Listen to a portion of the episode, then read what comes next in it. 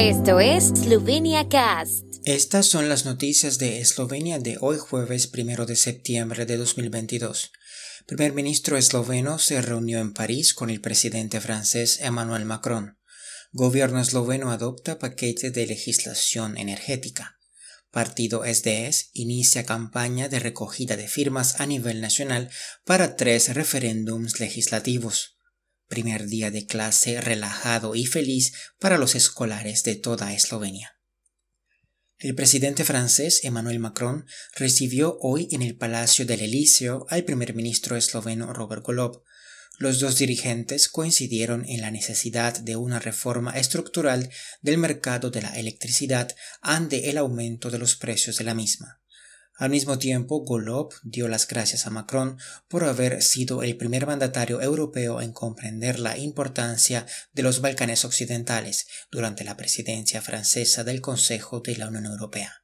Entiende que los Balcanes occidentales y la ampliación de la Unión Europea a la región son en efecto una cuestión estratégica de gran importancia para Europa y que no debe descuidarse, dijo el primer ministro esloveno.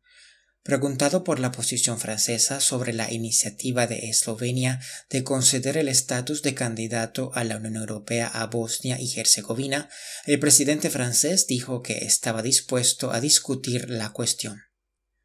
El gobierno esloveno adoptó hoy un paquete de legislación energética para gestionar la escalada en los mercados de la electricidad y el gas natural, como explicó el ministro de Infraestructuras de Eslovenia, Bojan Kumer, se aprobó una ley de garantía especial para las empresas energéticas. Su objetivo es permitir a las empresas energéticas acceder al capital circulante líquido elegible mediante una garantía estatal. Además, el gobierno aprobó, como se esperaba, los proyectos de modificación de la ley de suministro de gas y de la ley de intervención sobre medidas para hacer frente a situaciones de crisis en el sector del suministro energético. La primera ley prevé una protección adicional para los consumidores domésticos de gas, los consumidores de pequeñas empresas y los consumidores domésticos comunes, mientras que la segunda sienta las bases para diversas formas de actuación en el sistema energético en caso de un mayor nivel de riesgo o crisis. El partido de oposición SDS ha comenzado a recoger firmas para los referéndums legislativos sobre proyectos de enmienda de las leyes sobre el gobierno, la radiotelevisión de Eslovenia y la asistencia de larga duración. La recogida de firmas se lleva a cabo en stands frente a las unidades administrativas de todo el país. En el partido no revelan para cuándo quieren recoger las 40.000 firmas necesarias, pero anuncian que estarán activos hasta el 5 de octubre, cuando expira el plazo de 35 días para la recolección de firmas.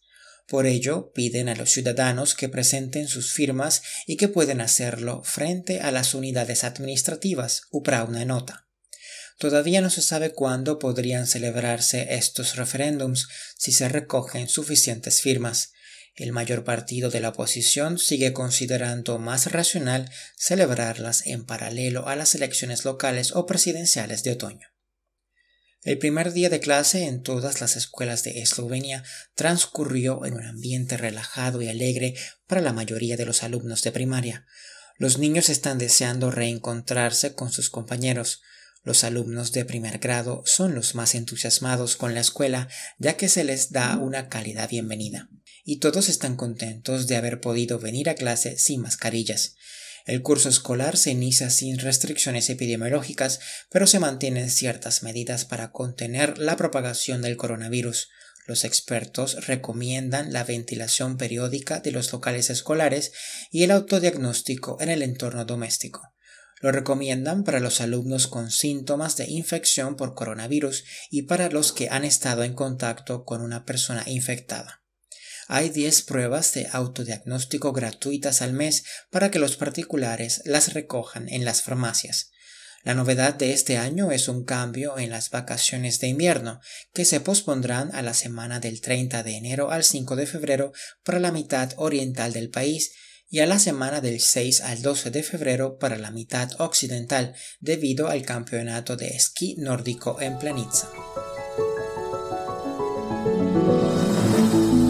El tiempo en Eslovenia.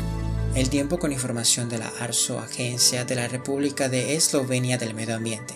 El viernes estará mayormente despejado en Primorska con un viento ligero que disminuirá por la tarde.